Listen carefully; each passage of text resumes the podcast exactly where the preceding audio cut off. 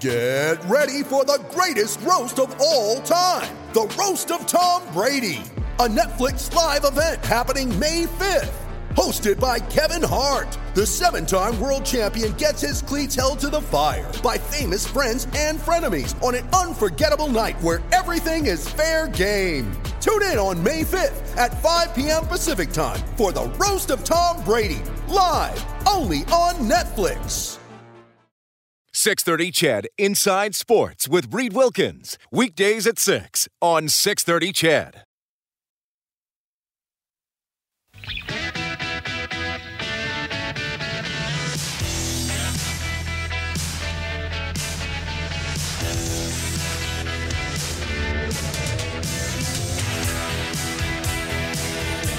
Yeah. So the Oilers, uh, another practice schedule tomorrow. Game coming up on Saturday against the Ottawa Senators. Finally, a game they haven't played since last Wednesday. Then they will play a week from tonight against the Florida Panthers. So really spaced out for them here over the last couple of weeks with all the COVID postponements and guys going into protocol and all the stuff that's affecting uh, a lot of teams around the National Hockey League. Want to also let you know uh, the Edmonton Elks announcing their uh, parts of their defensive coaching staff today. D line coach Demetrious Maxie is going to check in a little bit later on. And Jake Neighbors from the Edmonton Oil Kings will be on the show. What a ride for him it's been this season. He was with St. Louis, came back to the Oil Kings, was on the World Junior team. World Junior tournament gets canceled a couple games in. Now he's back with the Oil Kings. They've had some games postponed because of COVID as well.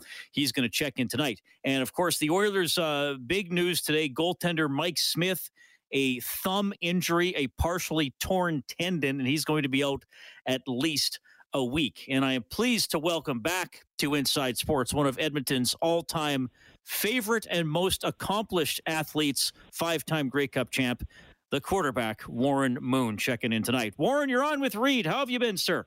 I'm great, Reed. How are you? Happy New Year to you, and uh, hope everybody's staying safe up there north of the border.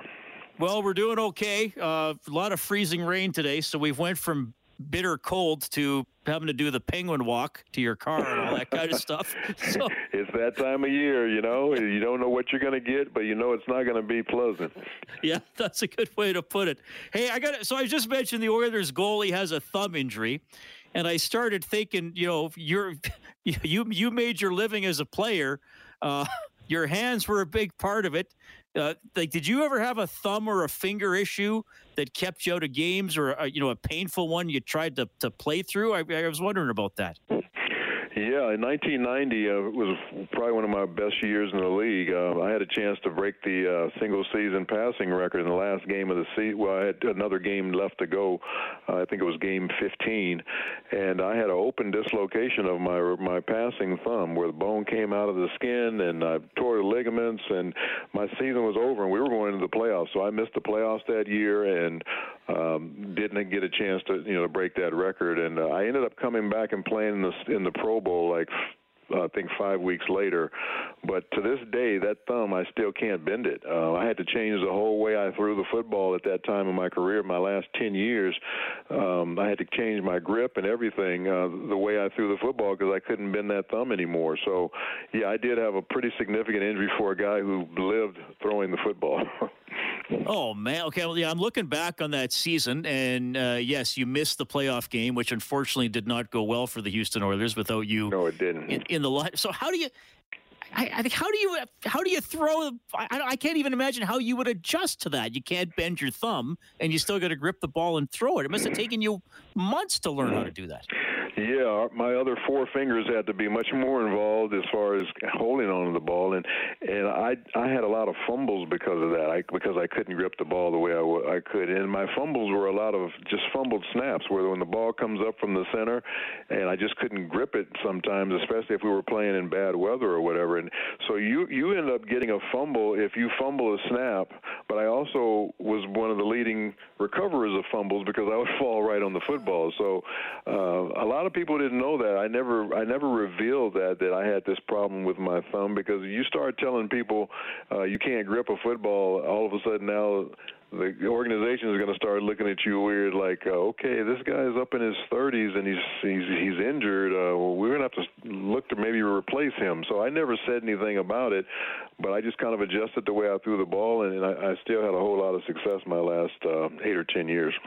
Okay, wait a minute. So your coaches nor your general managers knew that about you from 1990 to 2000 when you retired? They knew that I had the injury, but they knew when I came back from the injury, as long as I could throw the football and complete passes, they didn't know what I had to go through in order to make that happen. So I never said anything about that part of it. So, like when I did have problems holding the ball sometime where I, maybe I got blindsided and the ball came out of my hand, it was mainly because I couldn't hold it as, as tight as I wanted to. I could throw it, but I couldn't grip it the way I wanted to. I didn't know that. That's that's amazing. And so this yeah. injury you had, you, you gave a nice description, which I'm sure had people cringing as they're driving around or sitting by their computer. So I know you're talking about going in shock. You know when you see your bones yeah. sticking out of your skin, and here I am standing out on the field, and I'm waving for the trainers to come get me, even though I could have walked over to the sideline because there wasn't nothing wrong with my legs. But I was in shock. I'm like, "Come out here, come out here! Look at my thumb! Look at my thumb!" And then when they took me in the uh, the training room uh, during the game, and the doctor told me my my season was over, you know, I just started crying like a like a baby. Oh wow! They knew right away eh, that that wasn't going to be fixed in time. No, yeah, they Jeez. knew it was going to be surgery and the whole bit. So I had okay. to have surgery to get the, to uh, connect the ligament back. Oh man. Okay. Well, thanks for sharing that. Though I know not necessarily a positive, a positive. But you see, you see some of these guys who were, uh, especially linemen. I think you, know, they you look at their hands after they're retired, and their fingers yeah. and thumbs are going in every direction. No question about it. Craziness. Uh, and I, I dislocated other fingers, but never, you know, came out of the never came out of the uh, the skin like that. So, uh, but I had three different uh, dislocations of fingers where they just had to pull it back in place, you know. But yeah, your your hands take a tremendous beating in the game of football, believer, and I would know it doesn't matter what position you play. Yeah. Okay. Warren Moon joining us tonight on Inside Sports as we uh, as we your body some... was not made to do what those guys are asked to do out here. Well, when, I, when the good Lord created us, He didn't say, "Okay, we're going to create this body to play football." I, yeah, I don't think I don't think the good Lord had football in mind. I mean, no. sometimes, I mean, look, I, I obviously look. There's two sports I cover the most of. It, it's hockey and football, and it's the two teams we got here in Edmonton. And hockey is incredibly physical. Yeah. But there are things that you do in football that a guy would get a penalty for. You can't hold a guy and drag him to the ice in hockey. Every play in football ends that way. Somebody's going down. Yeah, somebody's going down. There's there's collisions every play, not not sometimes throughout the game, but every play there's collisions. So yeah, it's a very violent game, and I think everybody knows that that plays it. And I think every guy would do it all over again if he was asked to do it. He might do it a little bit differently, maybe a little safer, but he's still going to do it because of the love of it. Okay, now did you you played in that era? Did you not? Where if you threw an interception and some years you didn't throw very many of them, but where like guys would head the defensive players would headhunt the quarterback to oh, quote yeah, they're unquote block him. They're yeah. taught to do that. You know, those those big defensive linemen.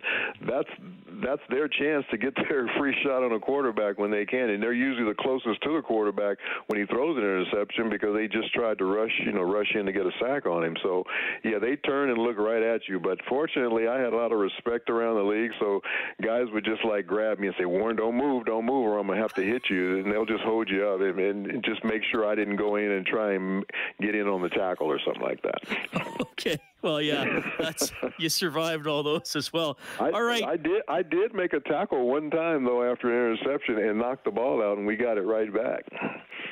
Oh, here or in the NFL? In the NFL. Which play? Which team was that? Was that with the Oilers? I was with Ed, yeah, I was with Edmonton. I forgot who picked the ball off, but um, I put my helmet right on the ball like you're taught to do, and it came out, yep. and we and we recovered it and got the ball back. that's uh, that's awesome. Okay, oh, that's I was pretty that mad on that one. Well, I bet you were. Yeah, but I, I don't think interceptions sit too well. And the thing, the thing is with interceptions, Warren, if you throw it right to me and I miss it and it hits my hands and goes to the defensive player, that's stats on the quarterback. That's on me. you know, I probably I probably threw eight interceptions on hail marys, and I used to, and I would throw a hail mary because and we had all these little receivers in in in uh, in Houston, they were all like five nine, five ten, but could fly like crazy, but they just weren't big. So you throw a hail mary, you want guys to be able to jump up and catch the ball. I threw so many interceptions on those. I started throwing hail marys out of bounds just so I wouldn't throw an interception. yeah, you never complete those anyway, right? No, you so, don't complete them anyway. You might complete it like one out of twenty. Oh yeah, that might even be a lot. yeah, Aaron, I sure. think Aaron Rodgers is the only one that has luck with those things. Yeah, that's a good point. All right. Uh, now, speaking of some of the, the current stuff in the uh, in the National Football League, first of all, that, that final weekend. I mean, oh my god! Like I watched Baltimore and Pittsburgh goes to overtime.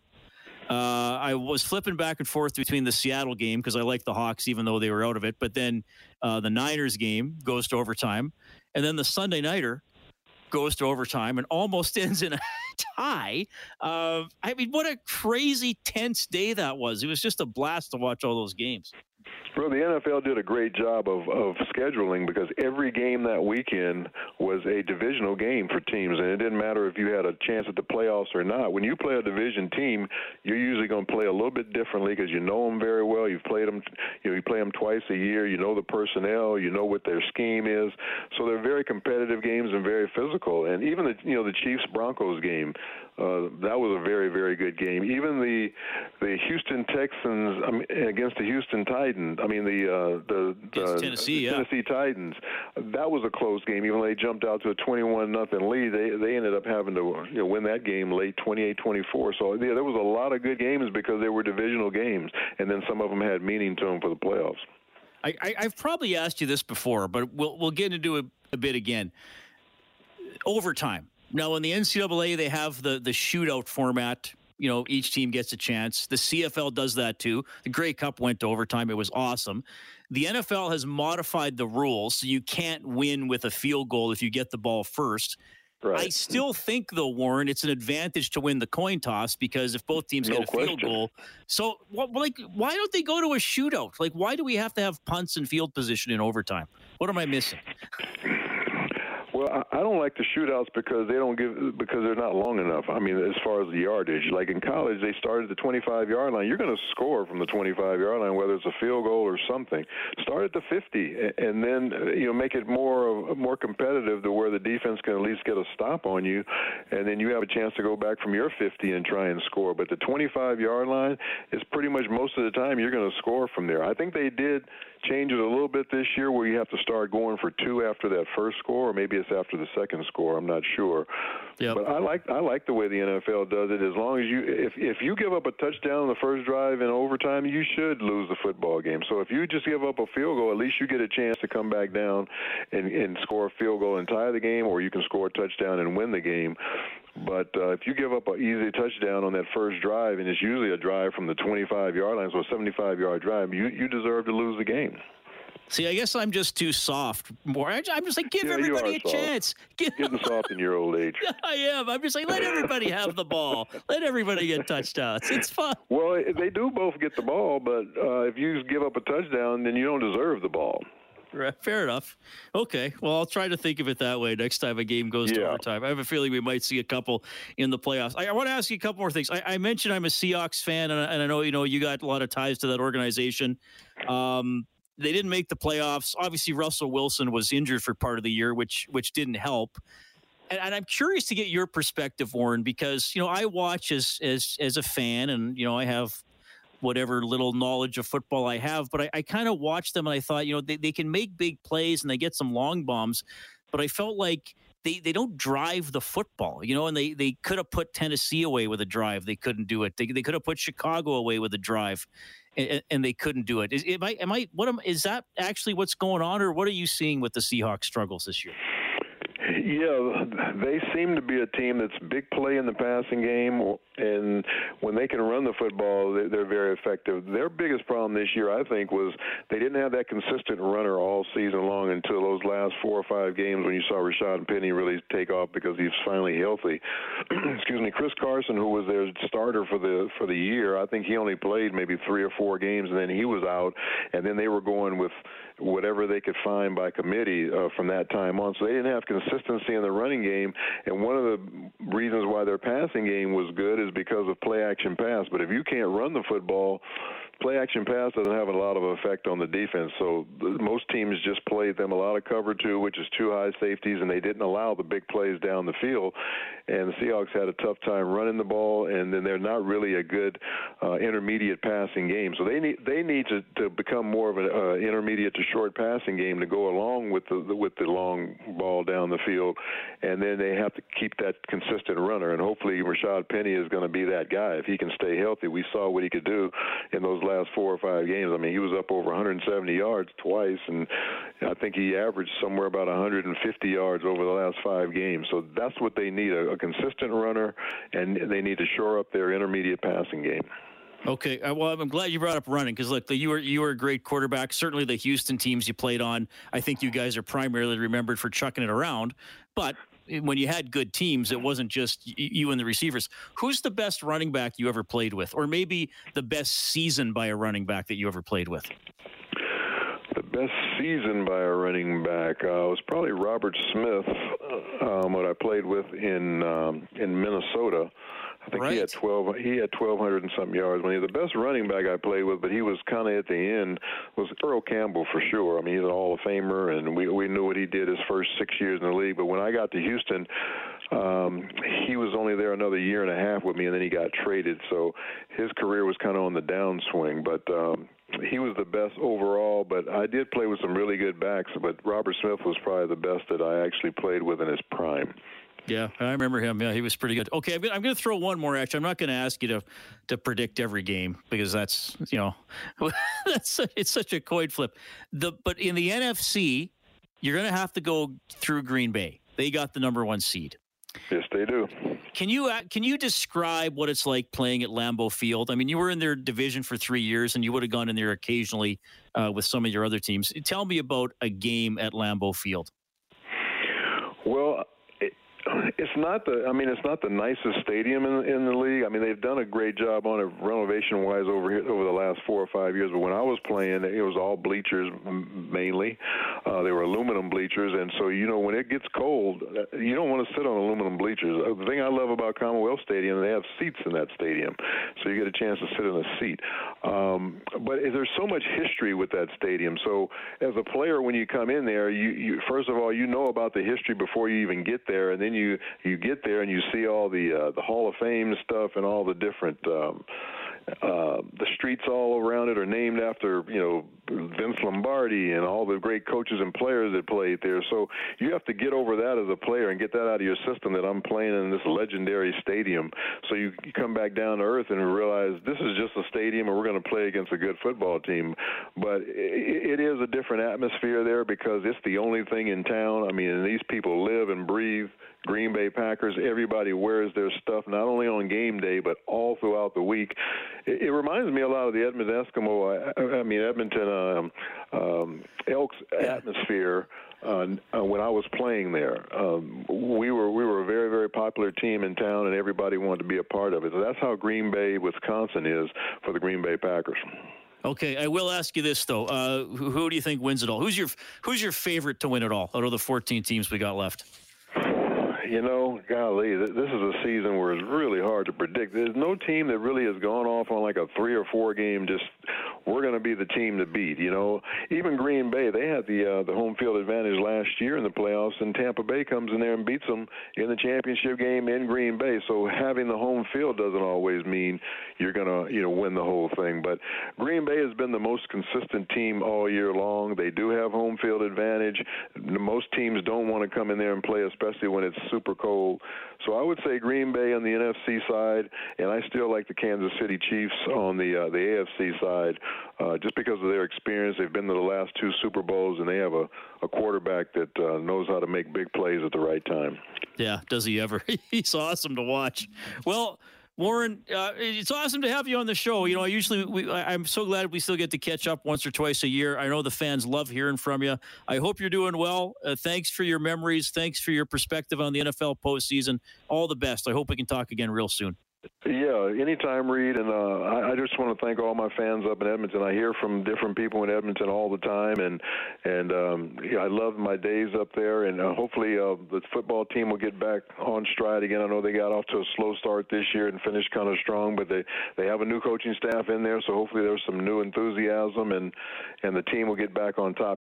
You ready? Showtime. On May 3rd, summer starts with The Fall Guy. Let's do it later. Let's drink a spicy margarita. Make some bad decisions. Yes. Audiences are falling in love with the most entertaining film of the year. Fall guy. Fall guy. Fall guy. That's what the poster said. See Ryan Gosling and Emily Blunt in the movie critics say exists to make you happy. Trying to make it out? Nope. Because I don't either. It's not what I'm into right now. What are you into? Talking. Yeah. The Fall Guy. Only in theaters May 3rd. Rated PG-13. That's where the, the Edmonton teams need to be. Absolutely. That is Warren Moon checking in tonight on Inside Sports.